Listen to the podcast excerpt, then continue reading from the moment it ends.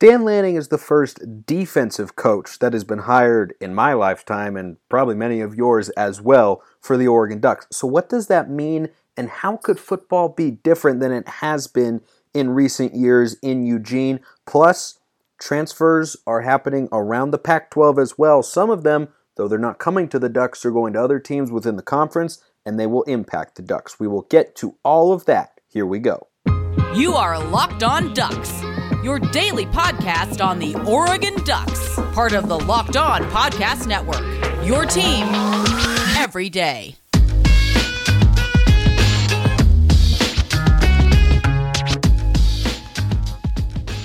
Yes, it is that time once again for Locked On Ducks, last episode of the week. Thank you for making this your first listen every single day. Remember to like and subscribe, leave a five star review if you have not already on Apple Podcasts or wherever you are listening. Always love seeing nice comments on there as well. Makes my day. It's your number one source to stay up to date with the Ducks every single weekday, part of the Locked On Podcast Network. So, I was talking yesterday on the show a little bit about how, you know, Dan Lanning gave a little bit of insight in an interview with John Canzano about what his philosophy would be offensively because you know, we know he's a defensive head coach and he was just the DC and the play caller, which I hope he continues to do when he comes to Oregon to create continuity on that side of the ball with inevitable staff changes in the coming years, assuming Oregon is able to win at a high level, which I think they will be able to. But he was asking about that and he talked about how, you know, we want to be able to use tempo, but we don't want to be stuck there. We want to be adaptable. We want to be multiple. And I think that's a good thing. But it got me thinking about his philosophy as a head coach writ large and how Dan Lanning being a defensive coach is really a new phenomenon for Oregon coaches. I mean, each of the ones that I remember in my lifetime, I'm not very old, Mike Bellotti, Chip Kelly, Mark Helfrich, Willie Taggart, Mario Cristobal, all different in their own ways, but all of them have a background and sort of make their money, you know, on the offensive side of the ball, Cristobal specifically on the offensive line, right? His title as offensive coordinator uh, under Willie Taggart, I think, was more of a, a signatory role. I don't think he was, you know, he, he was there to, to coach the offensive line. But anyway, having a defensive head coach is new, so I thought I would talk about, you know, what that means, right? Because it's a new head coach, but it's a new type of head coach because everyone I just listed, they were all they were all offensive guys.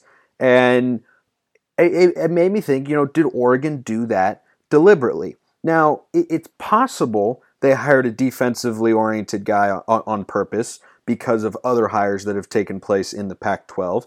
I mean, they did ask to interview Chip Kelly, but I also heard reports. Now, nothing is totally confirmed. Again, I'm not a journalist. I'm just an opinion guy, so I just tell you, you know, what what I've read, what I've seen, and then talk about it here on the show. And by the way, if you ever want a question answered here on the show, hit me up on Twitter at smalls underscore 55 or at locked on ducks, or just tweet using the hashtag AskLODPod.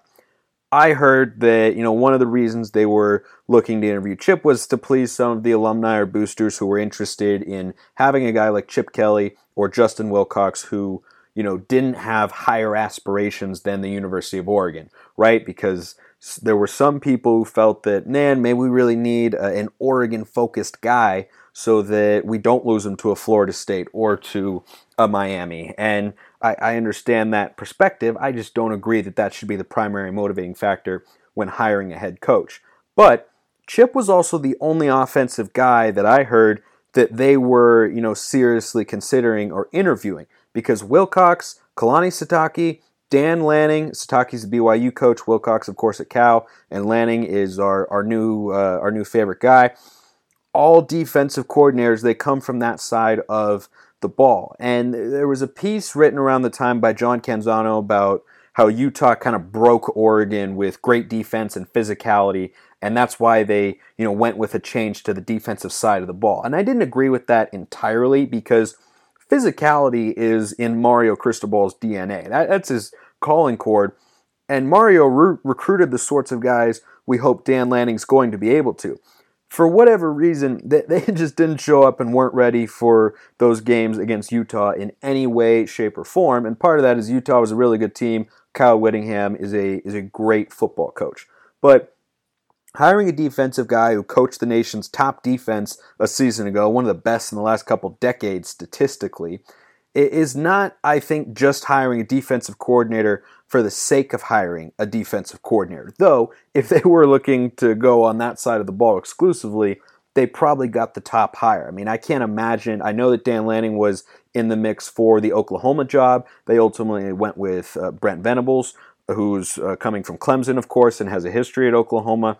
But I don't think it's a bad thing that there's all these offensive hires taking place in the conference, and Dan Lanning makes his money on the defensive side of the ball. And that's what he is going to emphasize most heavily as the head coach. It does put a lot of pressure on the offensive coordinator because Lanning's involvement on that side typically is going to be minimal compared to what he will do on the defensive side of the ball.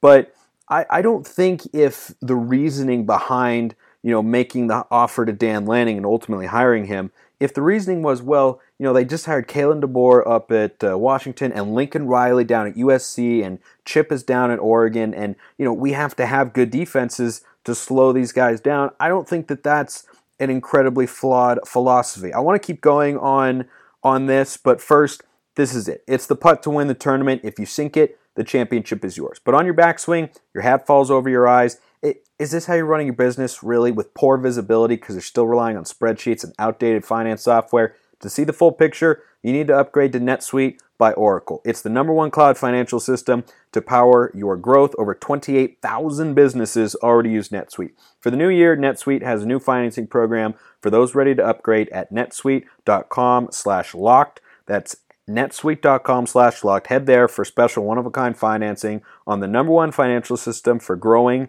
businesses, netsuite.com slash locked.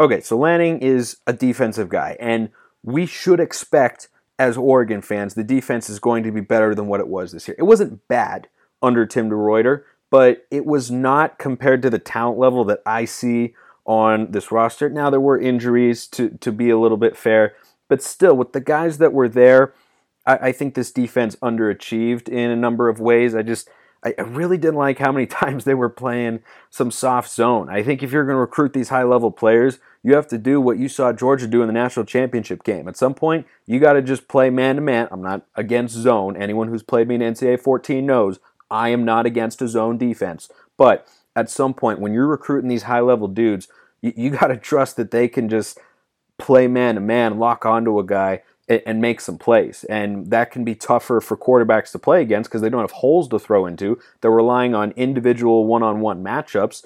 And sometimes that forces them to make contested throws, depending on you know the route concept and the scheme and all that sort of stuff. But the the defensive head coach thing might look a little bit different than what Oregon ha- has become accustomed to. You know, as I have you know really gotten into this world of, of hosting the show and talking to you know other college football fans from across the country and other show hosts and whatnot, when they think of Oregon, they still associate, and it goes to how powerful the brand of, of Chip Kelly and the Ducks was, you know, 10 years ago at this time.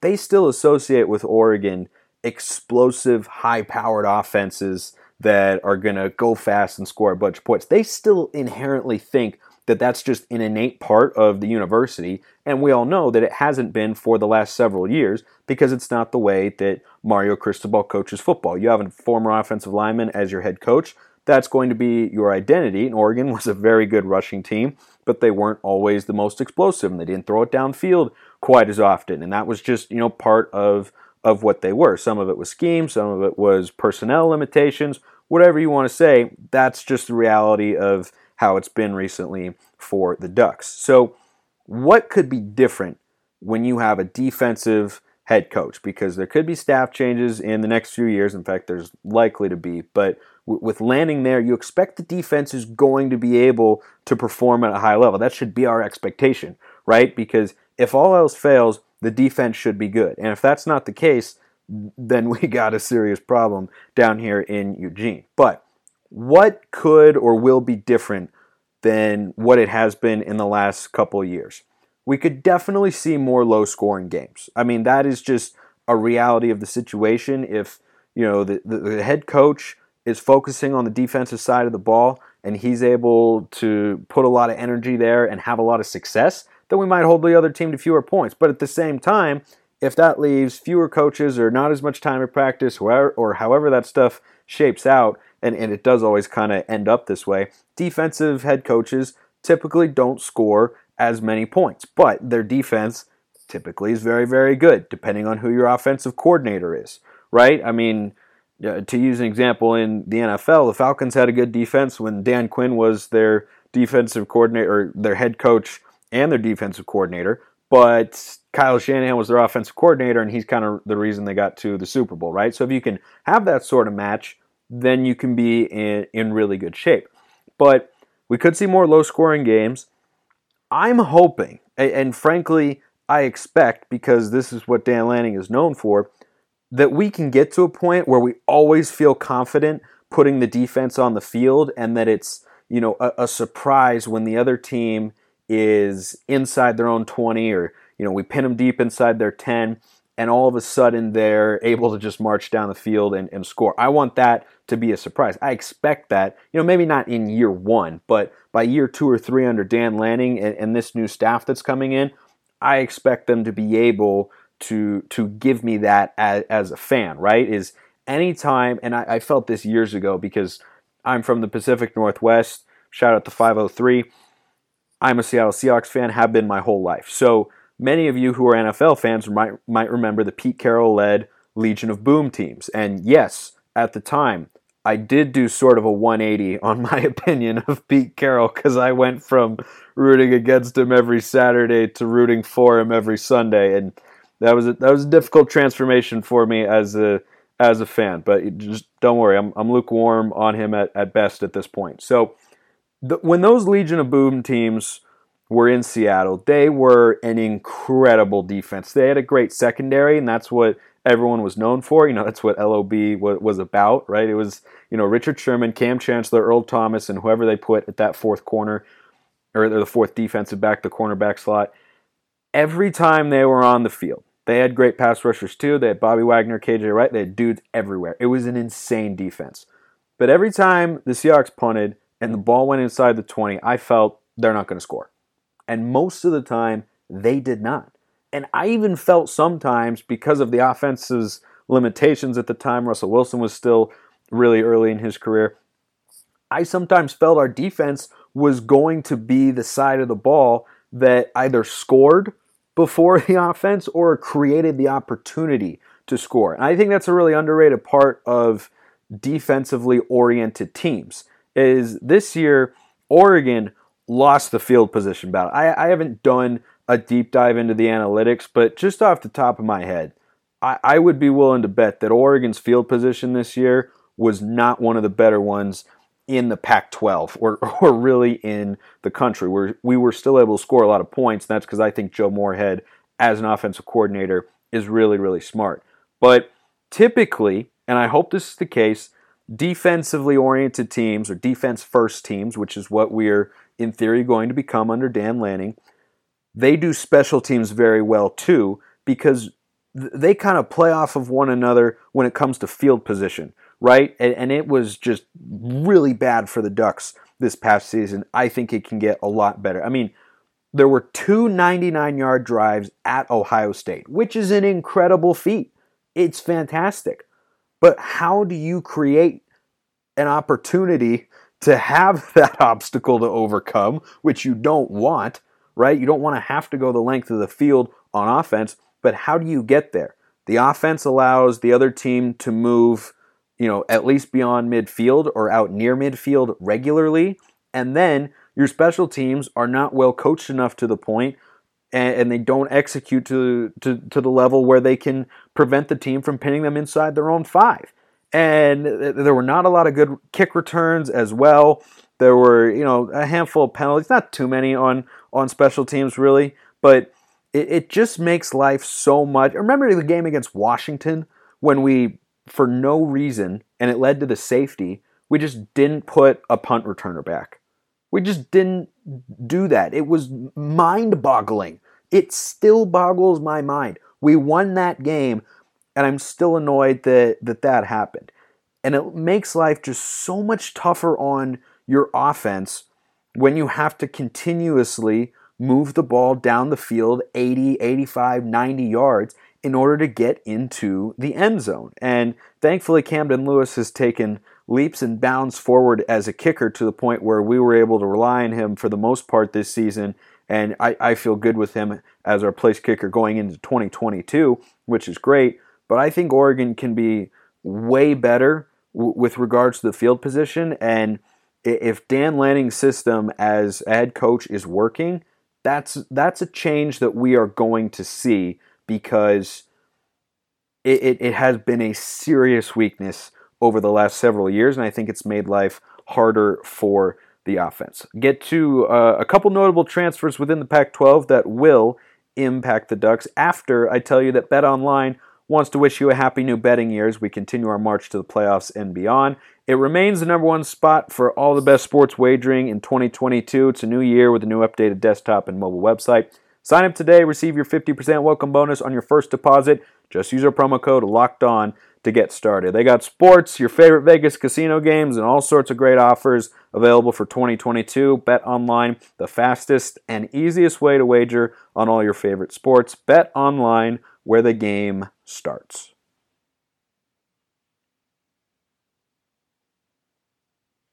All right, so I've talked about the transfers that have left the Ducks, transfers that are coming to the Ducks, and you know, I, again, I really hope that Chase Cota comes to the Ducks. It just it makes so much sense. If you didn't listen to yesterday's pod, quick quick synopsis: productive four-star wide receiver out of South Medford High School in Oregon. His dad Ch- Chad Cota played for the Ducks, I believe it was back in the 1980s, meaning Chase probably grew up going to games at Autzen. He's played the last few seasons at UCLA. He's got one year left. He could come in, bring a veteran presence to the wide receiver room.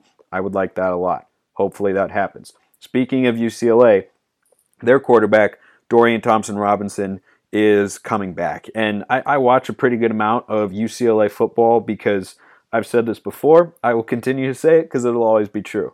I'm always going to root for Chip Kelly. And, you know, I, I didn't feel burned by him when he went to the NFL because the love that he helped instill in me for this football program is unlike anything else, frankly. And, you know, I'm not uh, going to watch a lot of Miami football. I won't be rooting for Miami football. I wasn't rooting for Florida State when Taggart went there. It's just, there's just nothing like that. And I, I, will always root for Chip until he plays the Ducks, in which case I want Oregon to win by, you know, 50 points. Uh, I, am glad Chip got a contract extension. I think he deserved it, and it wasn't surprising after, you know, the, the rumors around Oregon. You typically want to show a little bit of commitment to your head coach who just got you bowl eligible for the first time since like 2014. They have been way, way down, and I think he's doing a good job. But DTR coming back, he, he's kind of, he's a savior in that offense sometimes because he's just freakishly athletic. And he's not the thrower or anywhere near it, uh, not anywhere near the thrower of the football that Mariota was. But from an athleticism standpoint, Dorian Thompson Robinson is everything that Chip Kelly wants because he's mobile, he knows how to run, he's learned how to not take big hits, so uh, he wasn't hurt very often this past season. And he, he is every bit as athletic as, as Mariota when you watch him. I mean, he is a really, really good athlete. And, you know, this is not great for the Ducks. I mean, we saw Ethan Garbers come in and really make some big time throws. He converted a couple of fourth downs. They were moving down the field until that DJ James interception late in the game, which was huge because Oregon almost blew a 17 point fourth quarter lead. Another thing I hope Dan Lanning and company can clean up in 2022. Just learn to put teams away so we don't have to have stressful fourth quarters. But DTR coming back, I, I think that this you know helps keep UCLA competitive, and they were an eight-win team this past season. Got a nice win against LSU, upset by uh, Fresno State at home, but they're a team that is going to score a lot of points. Their defense doesn't scare me. I don't think their defensive coordinator is worthy of that title. From what I've seen, he is just there's nothing about their defense that they do well. But Chip is always going to score points, and with DTR at the helm, who's got another year of experience under his belt, he's a good college quarterback. And that makes the game against UCLA at home this year on October 22nd more challenging. And I expect to see a lot of Noah Sewell spying DTR or Justin Flowe spying DTR. I hope both are healthy at the time. And he, he's just a guy you have to watch out for. And it would be better for the Ducks if it was Ethan Garbers because he's not as experienced and he's not as athletic, though he might be a better pure quarterback and thrower of the football than than D- Dorian Thompson Robinson. But you know, he, he's a guy who knows the offense. They're going to have Zach Charbonnet back as well at running back. That uh, that's a team to to watch out for, and Oregon has to be careful even at home uh, against the Bruins because they're going to be able to score points. But that'll be one of those fun chess matches. Chip Kelly's offense, Dan Lanning's defense. That is going to be uh, some really, really exciting stuff to watch. Uh, another one, and this is where we'll uh, we'll end the week, is Jayden de Laura, and I was shocked to see him going to Arizona. I mean, props to Jedd Fisch because they just had a one-win season, and somehow he, he's getting some dudes. I mean, they beat out Oregon for uh, for T Mac, the high school wide receiver recruit, and they get Jayden de Laura to come from Washington State. I, I can't believe the Cougars let it get to the point where he could leave because he's an effective Pac 12 quarterback. Now, the, the thing about watching him play was he always looked like he had to work really hard to throw the ball, like he didn't have a lot of natural arm strength. You know, Herbert could sit back there and just flick it, and it went 50 yards down the field. de Laura looked like he had to wind up all the time and get it there. But guess what? It worked. And in college, that sort of stuff can work, and he was a good quarterback. And if we remember this past season, Washington State was right there in contention for the Pac 12 North title. And, you know, Oregon beat them at home, pulled away late, but the Cougars kept it close.